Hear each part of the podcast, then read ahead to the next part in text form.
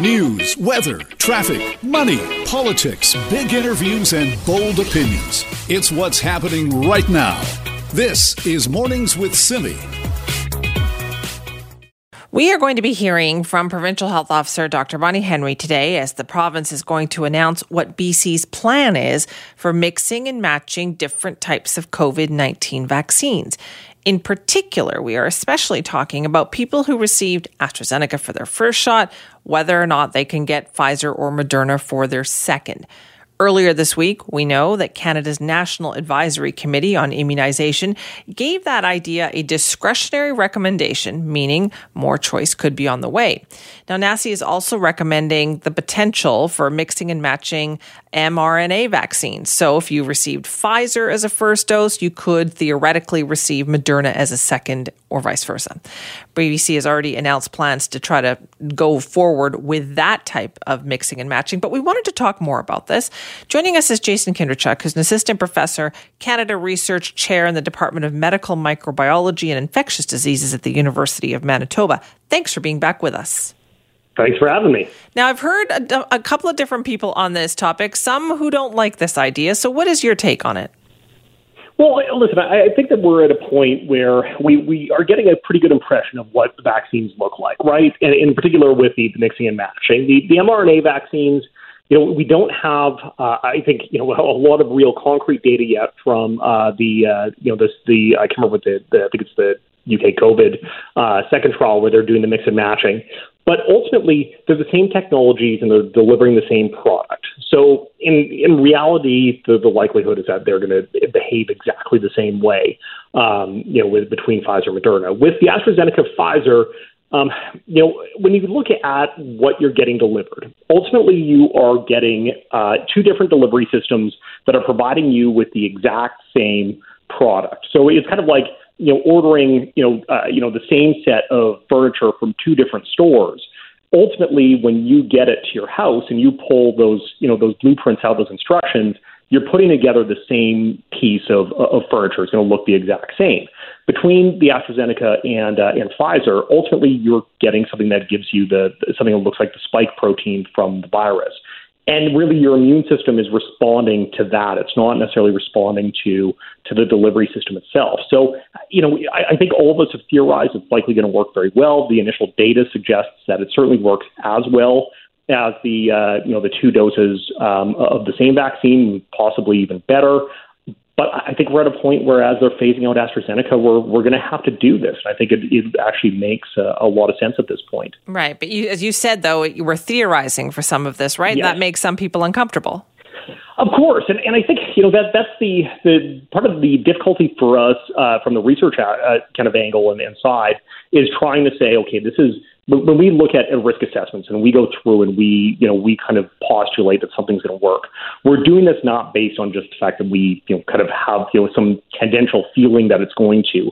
It's based on on our kind of inherent understanding of this, and certainly with with people that uh, that do vaccine development and immunologists, they're looking at this data day by day, and as it comes in, making those assessments of does it look safe. And certainly the the smaller trials we've seen from Spain, the data from the UK everything looks like it, it is going to work. We're waiting for that, that big piece, which is the, the initial UK uh, trial data to tell us, you know, how the efficacy looks with the mix and matching.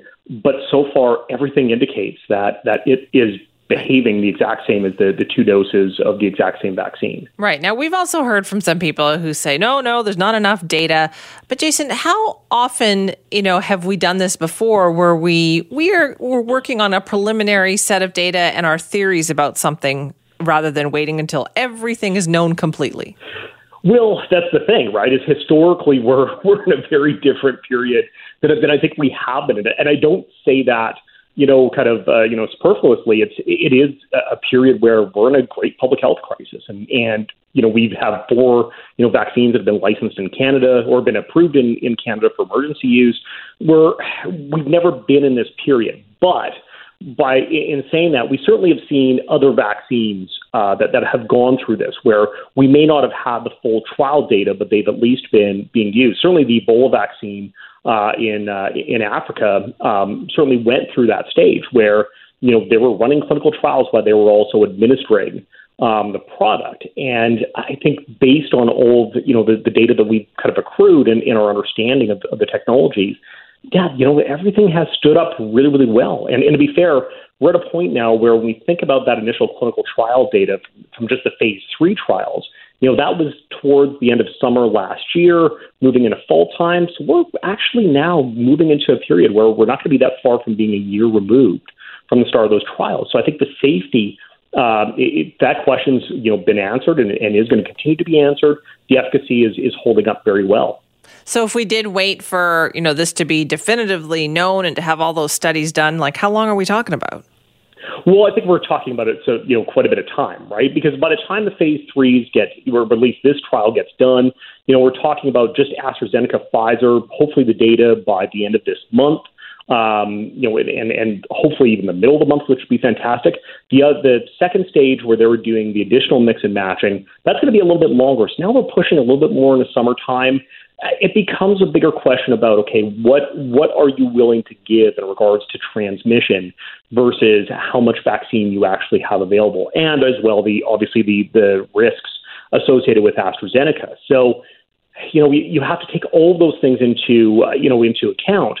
And when you're dealing with more transmissible variants, I mean, we've certainly seen in Manitoba that once these things you know start to move through the population, we're not talking about 2020 anymore. We're talking about a, a new pandemic. So uh, you know, based on that, I think we have to look at a strategy as quickly as possible to try and get, uh, you know, people protected and and hopefully get back to some normalcy. Yeah, what are you seeing in Manitoba? Then, are you seeing that gamma variant? Um, so we're, we're it's actually the yeah it's the it's the the the one one seven still that's moving through. Um, we're, we have heard some cases of, of one six one seven two, so the Delta variant. Um, you know, I, I think certainly we're hoping right now that with the additional restrictions and then as well the, the increasing vaccine coverage, that we'll you know hopefully not see that um, start to overtake 117. Um, it, it's difficult, right? Is that all this is a race against time, and you know unfortunately we were a little bit behind the ball. I think we're catching up now, but you know cases are dropping, test positivity is dropping, but ICUs are, are still you know completely overloaded. So hopefully the next few weeks we'll we'll get some sort of a reprieve from that. So what would you what would you tell somebody then, Jason, who had that first shot AstraZeneca is just waiting for an opportunity to find out what's next? Yeah, you know, listen, I think the first thing we want to get across to people, and I want to get across to people, is listen, the AstraZeneca vaccine is, is very, very good. It's had great efficacy. Um, certainly, there's been some concerns, uh, you know, in regards to safety in, in very, you know, kind of, you know, specific populations. Um, th- those are still low risks but we want to be, uh, you know, accepting of those and, and upfront about those. But it's a great vaccine. Now, waiting puts you into a position where you are only have partial protection. And that's a concern because with that partial protection, that doesn't mean that you are now immune to, to severe disease and you are, you know, now protected from getting infected. So we want to see people get that second dose so we can cut transmission rates and keep people out of the hospital. So, you know, really this is about protecting yourself, but also protecting those uh, those around you, including in your community. Right. Well, listen, thanks for joining us this morning. Always a pleasure. This is Mornings with Simi. All right, Raji Sohal back with us this morning. We're talking about some very interesting news out of the UK today. Hi, Raji. Hi, Simi. Good morning. Yeah, Buckingham Palace in hot water again because uh, some exclusive documents have come out and they're shared on Guardian um, that show the Buckingham Palace banned ethnic minorities from office roles. Okay. So. so. so, many questions with this. Yeah. so this, in light of, I think the reason why this is also making a lot of news is because, you know, they have been in the news a lot recently because of allegations of uh, racism and not being as nice to Meghan Markle as they could have or should have or would have been because there's some kind of feeling that, you know what, she was too ethnic for the royal family, right? Yeah, I mean, this is this has been anything race with Buckingham Palace has been a PR disaster from the start. But this these documents coming out now are just going to reignite the debate over the British royal family and race. And royalists want to say that, oh, you know, things are better now and uh, it, we have no problem with race. In fact, do you remember what Prince William had to say about that. Yeah, he he doesn't think that they were. He, what did he say? Uh, was like not very They're much very, racist or very much not racist. Very much not racist. After um, it came out that certain people in the royal family, and it was suggested that it was Prince Charles, um, had concerns over the color of the skin of uh, Meghan Markle's baby. And it was like, read the room, Prince William. That is not the, appropriate. Look at the if there's at this time. if there's one thing the royal family is not known for, it is reading the room. That's just not something I think that they do. Exactly. Have you seen this uh, show that was produced by Prince Harry and Oprah called "The Me You Can't See"? You know, I can't avoid it because it feels like it's everywhere. Even if I turn on the TV, like Apple TV, to see what's on there, it's all over there. But no, I have not yet watched it. I've seen a couple of clips from it, though. Yeah, it's revelatory because Prince Harry, yeah, he really lets loose and he's very comfortable doing so. It doesn't even seem like he's trying to wage war. He's just dealing with the trauma, literally, he calls it, of being in that family and not being able to discuss mental health with re- with regards to how um, Mar- uh, Meghan Markle was feeling in that family, being you know attacked by British tabloids constantly for her background. I what broke my heart in just reading a little bit about this story was where he talked about how when his mother died, first of all, he had memories of being in a car with her, being driven by her with his brother, being chased by the paparazzi, his mother crying, how traumatic that was for them, and then how she died, and how nobody ever talked to him about his mother. Nobody, not even his dad, nobody came to him and said, Are you okay? I mean, he was just a baby. Like he was just a little kid at that time, right? Uh, even yeah, that funeral, the, the image of him kind of walking, you know, in the procession. And again, you think this child and has just lost his mother, his world, and nobody came to him and said, Are you okay? What do you need? It's, it's, it's shocking. Yeah, and apparently they told him don't talk about it. Don't talk about it to anyone. Don't talk it to don't talk about it with professionals. Certainly don't seek therapy. And it wasn't until after he married Meghan that he really sought uh, professional help. And it seems like he's, you know, processing it pretty well. He's very open with Oprah on the show. But um, these documents that have come out that have been um, uh, shared with uh, The Guardian state that the Buckingham Palace negotiated controversial clauses that remain in place to this day that exempt the Queen and her household from uh, laws that prevent race and sex discrimination. So there's still what? some sticking points. So they're just not wild. any laws about that. Are just not applicable to Buckingham Palace. So whatever goes on there, doesn't matter what you do, it, it has no, there's no rules about it. You got it. I mean, this isn't going to be a surprise to a lot of people, um, but it, I, I, this stuff still strikes me as surprising because it's like in these times, you'd think that institutions that are as big as this one are trying their best to adapt to the times. And even, you know, some of the most wild comments that came out of Buckingham Palace around race came out after the BLM protests. So it, it really felt like, as you say, uh, they did they were not reading the room. Yeah, I don't think anything is going to change there. Do you though? Like even if you just read the tabloid media or read any of the British newspapers, they're very much invested in protecting you know the line of succession so nothing bad about prince charles nothing bad about prince william and his family but everything else everybody else outside of that seems to be fair game I think things are changing. I think they're changing slowly. They do, they do not in British culture discuss race the same way they do in America, and it's actually fine that they don't. They have a very different and unique uh, history, so they need to still talk about it, but they got to talk about it differently in a way that has to do with their own culture and their own history and their own background, including you know the Commonwealth, which is hugely problematic. So I think things are changing. They're just changing at a very, very slow pace. so interesting. Raji, thanks for that this morning. Thanks, Simi. This is Mornings with Simi. Our other public health emergency continues to get worse, even as our COVID 19 numbers get better. When it comes to overdoses in our province, we know that at least 176 British Columbians died in the month of April. That is up 43% from April of 2020, according to the BC Coroner Service. It also means that April marked the 14th straight month that saw more than 100 suspected illicit drug toxicity, toxicity deaths in BC. Well, our next guest works as a harm reduction advocate and peer clinical counselor dealing with addiction, overcame drug addiction himself. Guy Felicella is with us. Good morning, Guy. Good morning, Simi. Thanks for having me. When you hear those numbers, what do you what do you think? Well, I just, I just think it's you know sad that we continue to you know have the the same thing happening month after month. It's just it's very traumatizing to to wait for that report to come out month after month, knowing it's um, it's not good. What do you think is happening out there? Right, there's we know that there's programs and outreach, but what is going on with the drug supply?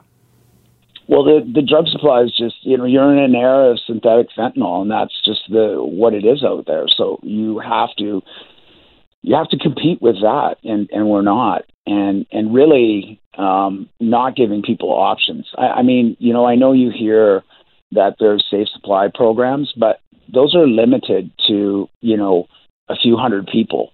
Um, so there's much more people using drugs um, behind closed doors, private residence in every community across the province. And, and most people's minds um, think it's people who are struggling with poverty or um, homelessness that are substance users. That's just not the case. The case is, is that there's a lot of people in our province and in our country who use drugs, but they they don't talk about it because of the stigma that exists around it. Right. And so even if they are a recreational user because they thought, listen, it's always been like this and it's fine, is it the toxicity in the drug supply now that is getting them? Yeah, it's just you don't know your dose. I mean, you know, even even uh, anyone who's a, a seasoned drug user or uh, intermittent drug user, I mean, they know what they take, but they just don't understand the dosing because there's no um, labels on the drugs. So you buy something one week and then the next week it can change. And what we need is is drugs that have known dosing so that people can actually when they're purchasing their substances that they'll know what they're getting. This is the best information that you can give a, any drug user. It's kind of like when you go into the liquor store, you don't buy you buy a five percent beer, you know what what's in it. It's not 140 proof. Um, same same kind of thing. It's like we continue to make the same mistakes over and over again, and we're not learning our lessons from those mistakes. And we can only look to prohibition of alcohol from uh, what that caused in our society, and just how um, we're we've done this before. We can do this with this um, and find a way out. Right? Aren't we moving towards this though? Like we have so much discussion about it. Yeah, that's we're good at talking about it, but like you know, in BC, BC likes to compare itself as the the best in Canada at harm reduction, but I'd like them to compare themselves with other countries like Switzerland and the Netherlands who have, you know, widespread heroin assisted programs there that people can access the heroin. Um, there's you know we just focus on you know gathering evidence all the time. Well, the evidence is clear that uh, heroin is, has saved many drug users' lives, especially in Switzerland and the Netherlands. It's a program that works, and in British Columbia, there's 120 people or 130 people on heroin in the province of British Columbia. Actually, in the country of Canada, there's about 140 people on heroin, all in BC. So you know for us here in British Columbia, we have to create a domestic supplier. The Canadian federal government needs to amend the CDSA and work with a pharmaceutical company to actually make heroin in Canada and then distribute it and, and scale up these programs so people have access to it. That would save many lives. What do we do with that, though, Guy, right? What if, along with that, do we also have to ramp up the ability to say, listen, we can help you as well? You don't have to do this? Well, I think you know people make those decisions themselves when there's options that are given to them, and also too you have to look at you know there's other challenges as well. I mean, wait lists to go into you know to get off drugs. I, I I've been a, I don't support harm reduction over recovery, and I don't support recovery over harm reduction. I support people, and I give people all the options. But you know the interesting thing is that when I'm in the downtown east side or I'm seeing people, people don't talk to me about drugs. They talk to me about, you know, they want help, they want they want uh, they want housing, they want to, you know, improve the quality of their lives, and um, that's just very challenging because of the systems that are in place. Don't we just don't do a good enough job at helping people move move on. I think everybody can agree on that, right? That's like one thing that we have said throughout the pandemic is we want to help people move away from those choices. Are we making any progress in that area? you know, like you know, so there's there's there's things that are in place, but just it's you, you kind of have to go back to really you know the challenges in the laws and policies that don't allow us to actually do things like bad drug policy that's in place that hasn't been changed in decades really needs to be changed for us to allow things to be different for people. It just, you know, harm reduction can't be reducing the harms of a bad drug policy. You actually have to change drug policy um, to reduce the harms, not ask harm reduction to reduce those harms. And that's where we're at right now. And until we actually start looking at the root causes, which is our bad drug policies and laws, um, we'll continue to see this. And the illicit drug market will continue to thrive and change. So you don't see any change between so these numbers that we're talking about from April and whenever the next set of numbers come out? I, I see it being relatively the, the same or higher if um, if we don't try to completely um, give people a choice to remove them from the illicit drug supply. Yes, it'll continue. Guy, thanks for your time on that this morning. Thanks, Simi. This is Mornings with Simi. Have you thought about what your next car is going to be? Will it be gas? Will it be electric? You know, the number of electric vehicle models available has been dramatically increasing this year as car makers offer up more and more choices. And yet, over the past two years, there's been a negligible increase in the number of drivers out there in BC who say maybe their next car will be electric. That's according to some new research from a research company poll. Their online survey found 53% of British Columbians who drive their own cars say it is very likely or moderately likely that the next vehicle they buy for themselves or their household will be electric. That's up two points from a similar survey done two years ago. So, what does that tell us? For more on this, we're joined by Mario Canseco, the president of research company. Mario, thanks for being here.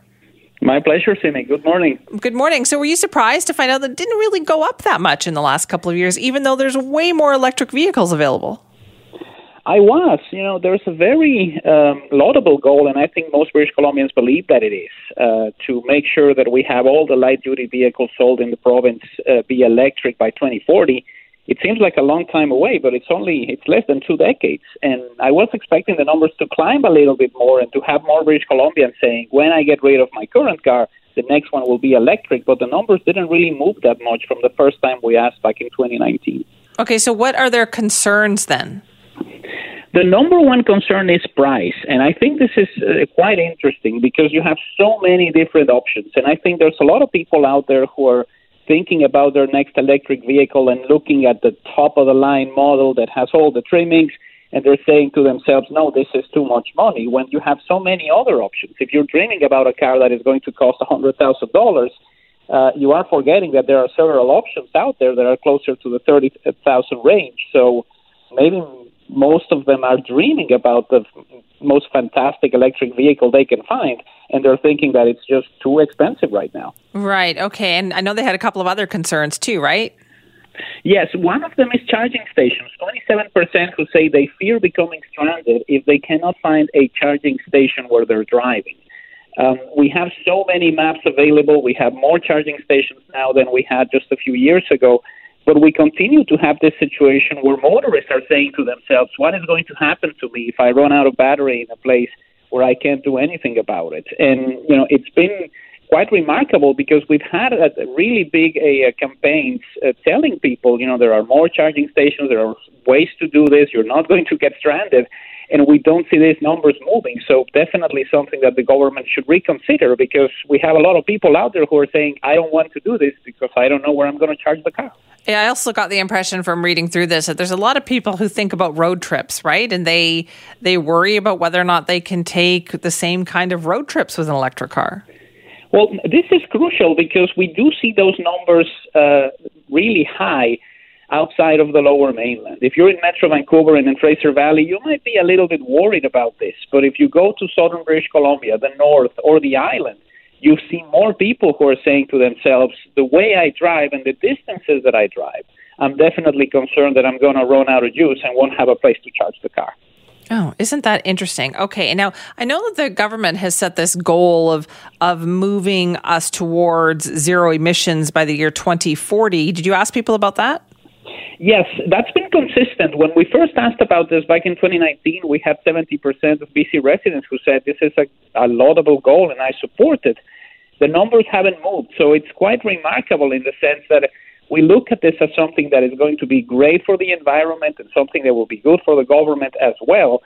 Uh, but we're not changing our behavior just yet. I think there's a lot of people who are holding on to the cars that they have and not really making a, a, a concerted effort uh, to look into electric vehicles as the ones they would acquire in the future. So it's complex. You know, we, we only mm-hmm. have 20 years to reach this.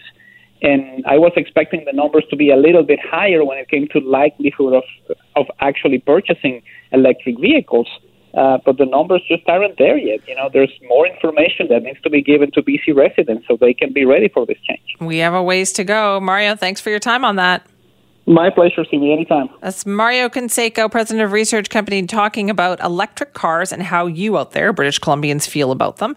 Asked if that would be your next vehicle, and they found that in Metro Vancouver and the Fraser Valley, 59% of people there who responded said, yeah, they could foresee that next vehicle being electric, but southern southern part of the province, southern BC, only 42%, Vancouver Island, 42%, northern BC, 41% A couple of the top fears of that is too expensive and fear of becoming stranded if they cannot find a charging station. This is Mornings with Simi. Are you ready for the border to open with the United States? How many of you are ready to go down there and do a little shopping, maybe?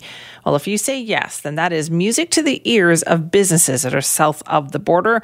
And some of them have been talking with our senior reporter, Janet Brown, who joins us now. Good morning, Janet. Good morning, Simi. Maybe not a little shopping, but a lot of shopping. A lot of people I'm talking to, they can't wait to get back down to Bellingham and Blaine for the cheaper gasoline, the Edaleen dairy that was newly built in Blaine a few years ago, and of course the Bellis Fair Mall Simi. I mean, yes, bring it on, right? That's what everybody is saying. And just like Canadian businesses, Bellingham businesses can't wait for the Canadian shoppers to get back once again. I have spoken with the Port of Bellingham and Whatcom County Director of Economic Development, Don Goldberg, and he says so many shops down there just just over the border are depending on Canadian traffic. Here is more of my interview with him. Being a border county, Whatcom County is a border county. Um, a lot of the residents here, as well as shoppers here, are Canadian. So uh, the border between our two countries is affecting both both sides as to our normal day business, as well as uh, a lot of shops that depend on Canadian traffic and you know Point Roberts, uh, excuse me, and Point Roberts, of course, is part of Whatcom County, which is on Canadian landmass. So that's another aspect of this whole conversation. Don, are you able to say how much Bellingham businesses actually rely on Canadian shoppers? Um, in general, I would say it, it's to a degree, it's hard to separate how much um, lost business is associated with Canadian traffic in the city of Bellingham and how much is associated with just COVID in general. But uh, we we do know that um, businesses have suffered uh, quite a bit. The county receives almost 12% of its sales tax from Canadian residents coming down here to buy. Um, so, so Bellingham surely has been hurt the the cities that have been hurt the, the worst is uh, Blaine and Sumas. Blaine being um, number one. Are you able to speak about the Bellis Fair Mall and how it's getting along? Because obviously it is a favorite of Canadians, and even before the pandemic, uh, you know, a lot of businesses in there were struggling. Yeah, um, I'm I'm not really incredibly up to date on the uh, occupancy uh, of the mall, uh, and you're correct. You know, malls in general have been hurting, and um, uh, internet uh, business has hurt malls probably more than anything. Uh, so they were hurting, and they continue to hurt, and and of course the closure of the border has made it that much worse. But I don't have any data on what shops uh, have closed or not. Don, any idea from your side of the border when the border with Canada could possibly reopen? Well, we hear a lot of rumors. Uh, the most recent rumor is on the U.S. side that there is a potential of opening uh, June 22nd on the U.S. side. That has not been confirmed uh, by uh, by the American consulate or or the uh, powers to be on uh, immigration. Um, on the Canadian side, we have not heard anything about opening. Uh, right now, the only official information we have is both sides of the border are looking to get to 70% vaccination rate to, uh, before opening. Um, most of us believed that the border would not open until the first of the year. We we have a little bit more confidence that uh, the border will open up sooner than that. Did you say next year? Correct know, that's that's been what we've been operating on up until the last month or so. That um, without any uh, government uh, um, commitments on either side of the border, that we felt that it would probably go for quite a long time. Now that uh, it's kind of a reverse now, we were uh, the U.S. side was uh, having much higher infection rates than the Canadian side, but now, of course, we have a much higher rate of vaccination than you do. So now it's uh, Canada that is a little bit more leery about opening the border because of infecting Canadians uh, because of lack of vaccination. All right, let's talk a little bit more about that vaccination rate then, Janet, because that has been critical. BC is certainly speeding along there, but it, I know that in Washington state, they were doing really well. They've kind of slowed down a little bit. They have, Simeon, and they were miles and miles ahead of BC at the very beginning. But, you know, as he talks about, our vaccination rate, at least in British Columbia for adults is just over the 70% mark. Uh, children 12 to 18 is just over 68%. So we are getting at that mark. So I would assume, and considering all the pressure that's on the Canadian federal government and the U.S. federal government, that they do have to come up with some sort of plan soon in terms of reopening the border. And as uh, we heard from the Surrey Board of Trade, Anita Huberman, the CEO there, you know, it's just not flicking a switch and saying, okay, the border is opening tomorrow. She yeah. says businesses need weeks and weeks and weeks to plan for this and get ready.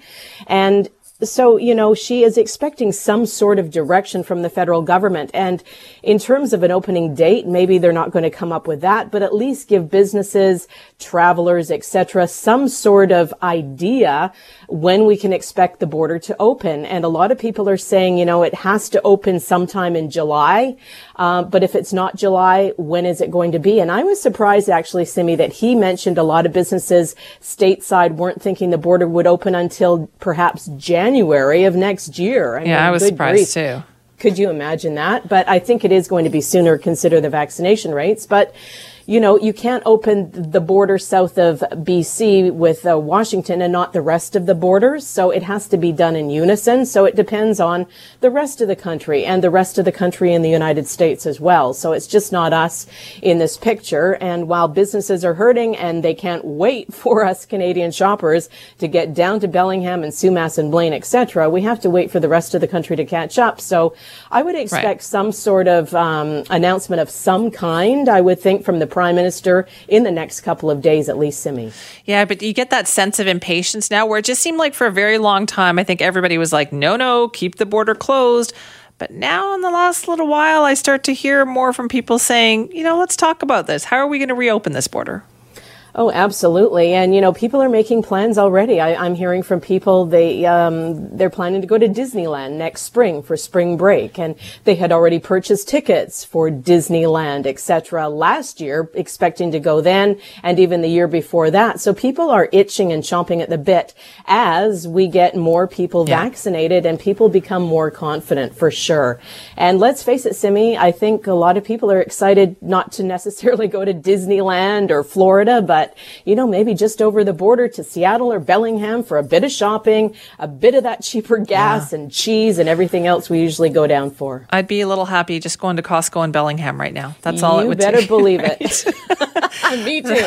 That's what I thought. All right, Janet, thank you. Thank you, Simi. That is our uh, senior reporter, Janet Brown, talking about the potential for the border to reopen and how businesses in Washington state and Bellingham in particular would love to see Canadians down there. We talked about vaccination rates and how things have slowed down in Washington state. That is true.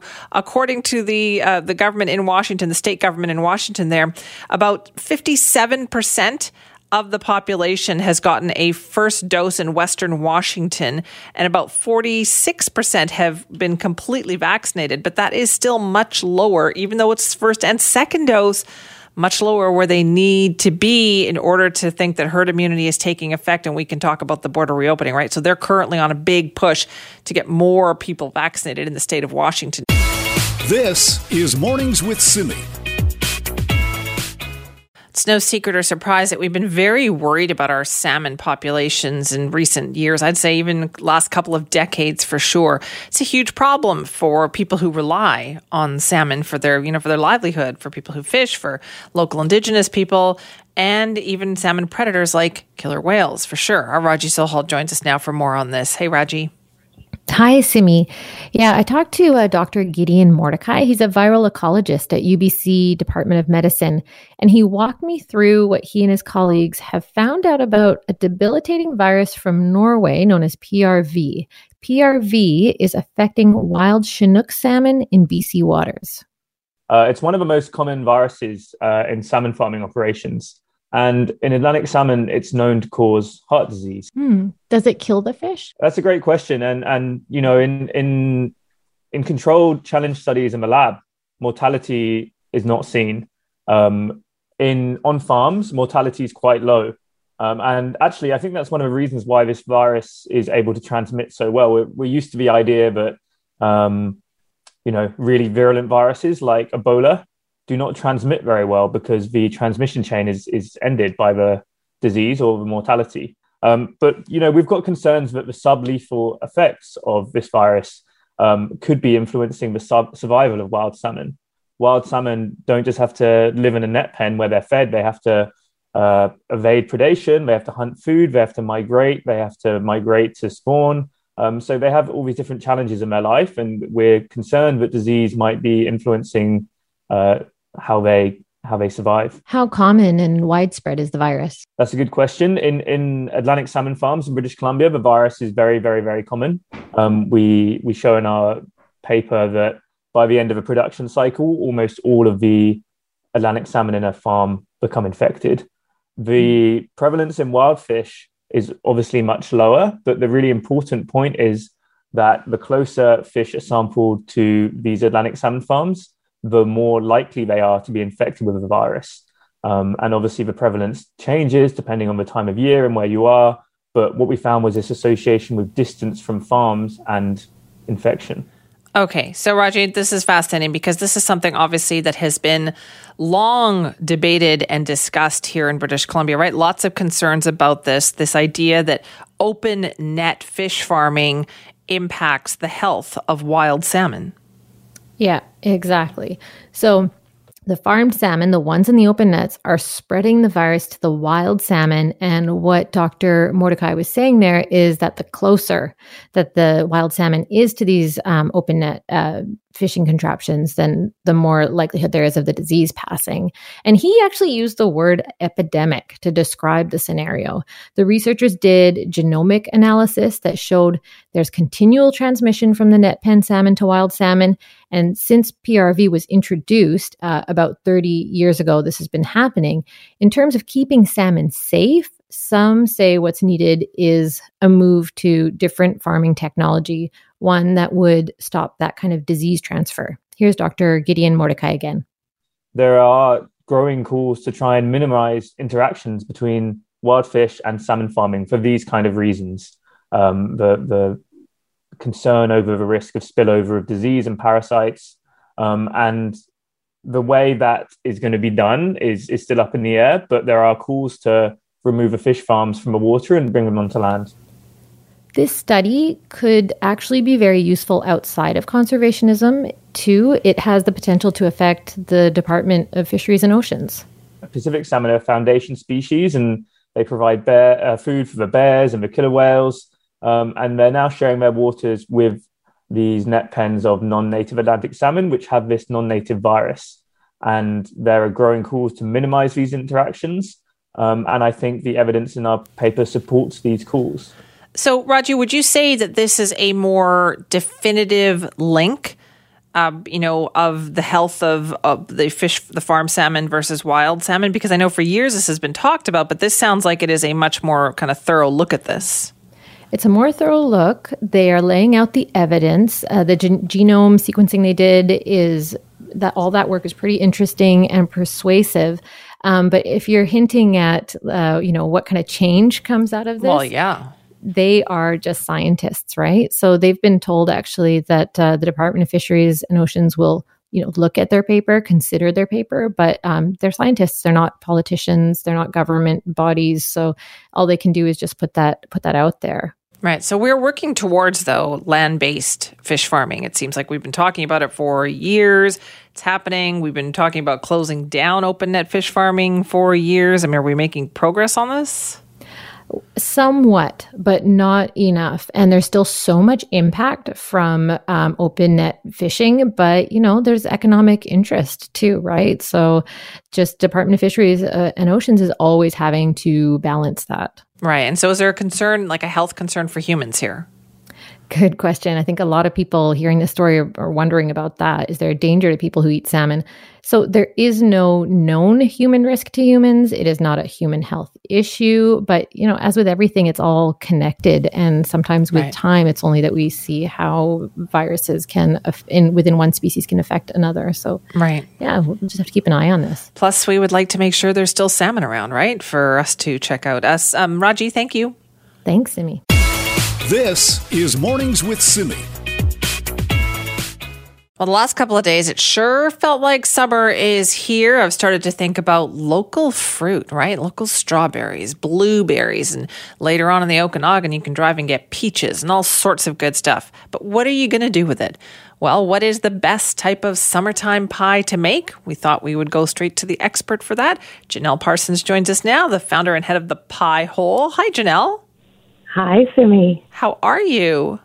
I'm doing wonderful. How are you? I'm good, thanks. You know, we haven't had a chance to talk since your book came out. Tell us about the book. Are there all your secret recipes are in there?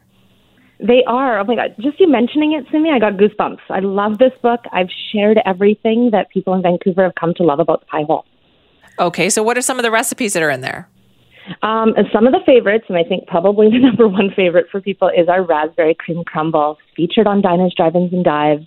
And then, just like you said, local fruits coming out. So it's like the perfect time. Okay, so I'm going to tell you about this raspberry cream crumble pie of yours. So I'm not a big raspberry fan. I know, I know. Don't come at me, but I'm not a huge raspberry fan. However, I saw that episode of Diners, Drive-ins, and Dives, and I saw that they made that pie, and I thought, well, maybe I should try that pie. So I was in your shop a couple months ago and got that pie. I was like, all right, I'll try this pie. And you know what?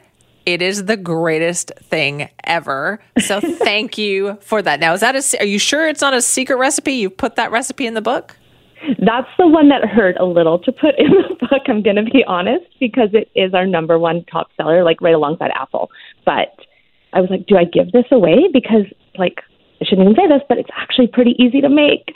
So I put it in the book. But um, yeah, I shared it. okay, well, that's good to know. So, is this the time of year when things ramp up for you too? Because now you've got all sorts of great stuff available to make all sorts of pies. Definitely. It's exciting for us because, I mean, we're busy all year and fall with like all the apple pies, but we get so tired of apples. So, as soon as we get this plethora of fresh stuff, and you were mentioning strawberries, like BC has the best strawberries. And so I'm just holding on, like very, very soon. We've already got the rhubarb in, peaches, like cherries. Just, we're so lucky. Okay, well, let's start. What is your favorite summertime pie? For me, oh my gosh, um, oh, it's like a toss up. Um, so if we're going berries, I love our blackberry rhubarb ginger. It's tart, it's surprising, it's just like bright in your mouth. And then the classic lemon meringue because I just can't get over that yeah, fresh feeling. Oh, I love a good lemon meringue too. Okay, so when it comes to using fruit though in pies, like it can be tricky though, right? Can you give us some tips for that? Most definitely, and there's some in the book as well. Um, we do something that I've kind of coined as berry dust, um, and it's kind of like a play on, on fairy dust, and it's just a little mixture of um, just sugar and flour that you sprinkle on the bottom. So that's going to help absorb all the fresh fruit juice and prevent a soggy bottom. Oh, okay, good. What's the secret to the crust, though? Butter, and a lot of it. So we call ours a double butter pastry, and for good reason. Anyone who makes it is a little apprehensive. They're like, "There's no way this is right," but trust me, like when you have that much butter and the way you work with it, you get that flaky crust. And and I gave that one up too, which people were very surprised. They're like, "You're sharing your crust recipe." Yeah, you shared your actual pie crust recipe in here. Exactly. I know. And I've always made the staff sign NDAs. Like, this is top secret. And, and I did it. I put it in the book.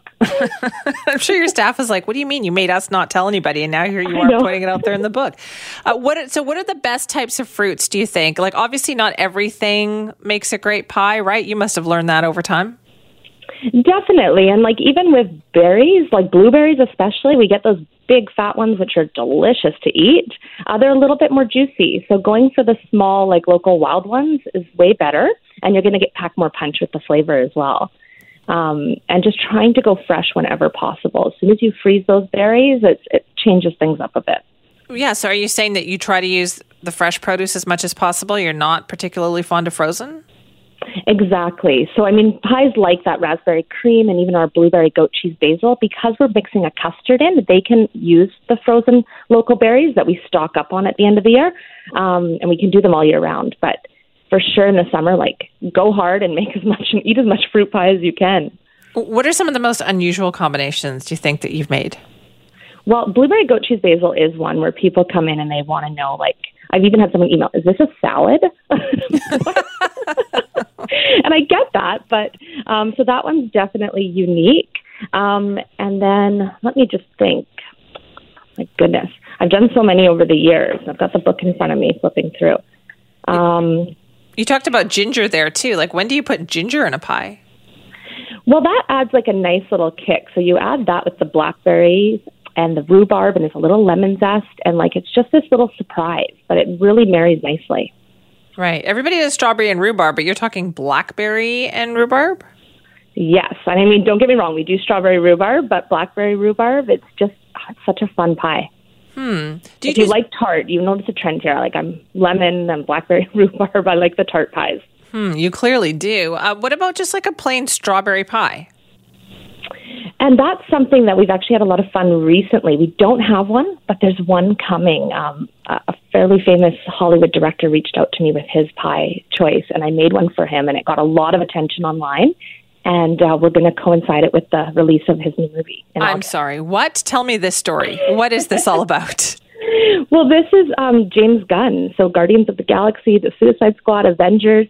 Um, he frequents the pie hole a lot, and he reached out and I said, you know, we're doing a coloring contest. Do you want to join? Because that's the natural thing you do to a big Hollywood director. Um, and he he did, and he wanted a strawberry cream cheese pie. So I made one for him. It's been shared like over 150,000 times online, and it was phenomenal. So when Suicide Squad comes out, it's going to be called the Strawberry Squad, and we're going to launch this pie. So August 6th. Okay, now that is exciting. now that is a celebrity recipe pie right there. I know, and he named it. So this is really legit. That is impressive. Okay, now you talked about your raspberry crumble pie there. We know it's extremely, extremely popular. Just can you give us the recipe? Just run through some of those ingredients. Help us out if we want to make it. Well, of course. I mean, you want to obviously have raspberries, and if you've watched the Triple D episode, which you have, there's a lot of raspberries in there. Don't be cheap with those. Um, and then it's sour cream based which it might seem surprising, but it's like a custard. So it's really simple. It's sour cream, sugar, um, eggs, which we get from Colony Creek Farm, so like local, support local, um, and and we just blend that up and pour it over top of all these beautiful fresh raspberries, and then just put a nice white sugar crumble, so you're getting that textural crunch when you eat it, and we're basically making the jam in the pie. Okay, I'm sold on that one. I'm going to have to try that recipe out for sure. Uh, Janelle, thank you. Oh, well, thank you, Simi. I know you've been a long time supporter, and I appreciate that. So thank you. Well, I loves me a good pie. Thank you for that. Have a good day. You as well. Bye now. That's Janelle Parsons. She's the head of the Pie Hole. Uh, if you haven't checked them out, you should. And she's got a great new book out as well with all her favorite pie recipes in there. I think I'm going to have to check out, try making this raspberry cream pie because you know what? Like I said, I'm not a raspberry fan, but this pie is great.